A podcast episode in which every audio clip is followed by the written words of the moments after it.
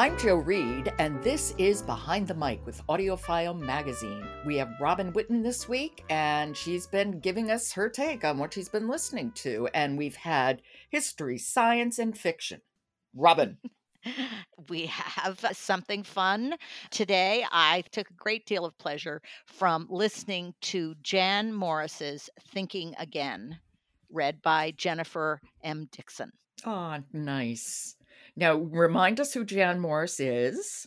Jan Morris was a Welsh travel writer and historian and author of many volumes, including her own memoir called Conundrum and two volumes of sort of diary entries, of which this is the second. Thinking Again is the second one, and the first one was In My Mind's Eye. Now, she was so honest and forthcoming about chronicling her transition. It, really, one of the first people who who documented it as bravely as she did, especially back then. Right, and that's what the uh, conundrum memoir is. Yes. Yeah. Yeah. Exactly. Interestingly, this Thinking Again came out last fall, and Jan died at the age of 94. This is a set of diary entries. And since it's the first of the month, we start with day one. Okay. and then day two and day three. Uh, and that's the way the chapters here uh, unfold. But they are really just small entries about something she's thinking about that day. And she's a very, very thoughtful person. Her history, Pax Britannica, is an extraordinary feat um, still and she's really lovely and and i i want to hear about jennifer dixon.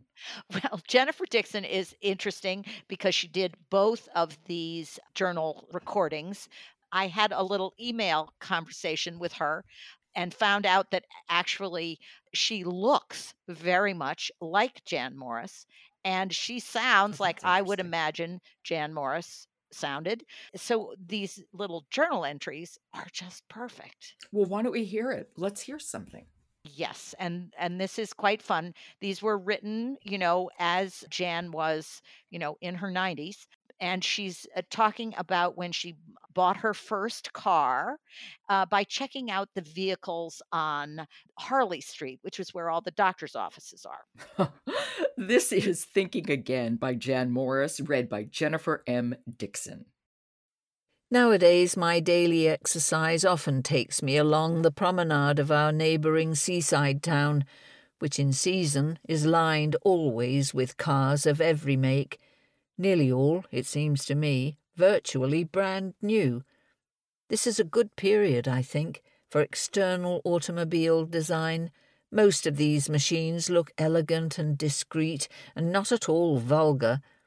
They represent the last generation of internal combustion cars, perhaps, before electricity and robotism take over, and this morning as I walked along the prom, I asked myself which I considered the most elegant, discreet, yet tough of them all.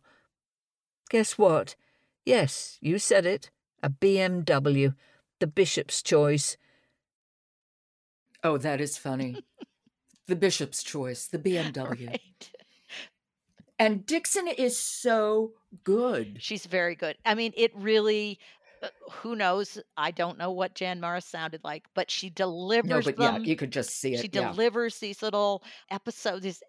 You know, it's just something she's thinking about. You can just picture her sitting at a desk in front of a sunny window, pen, a fountain pen, of course, and pad, and and looking up and then writing it, and and and saying it out loud as she writes. Right and and it's just well i was thinking about this today yeah and um, I loved I love the sequencing. You know, really is just day one, two, three. I just wonder whether in another time this could have been a podcast.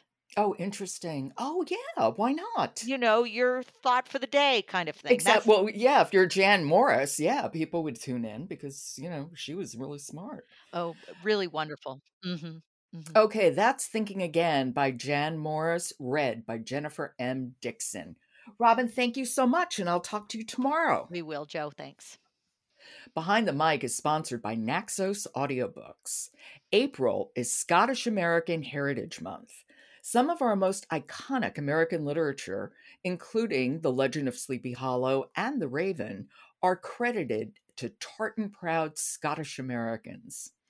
Adam Sims performs examples of early American fiction, from Washington Irving and Edgar Allan Poe's only complete novel, The Narrative of Arthur Gordon Pym, at naxosaudiobooks.com. I'm Jo Reed. Talk to you tomorrow.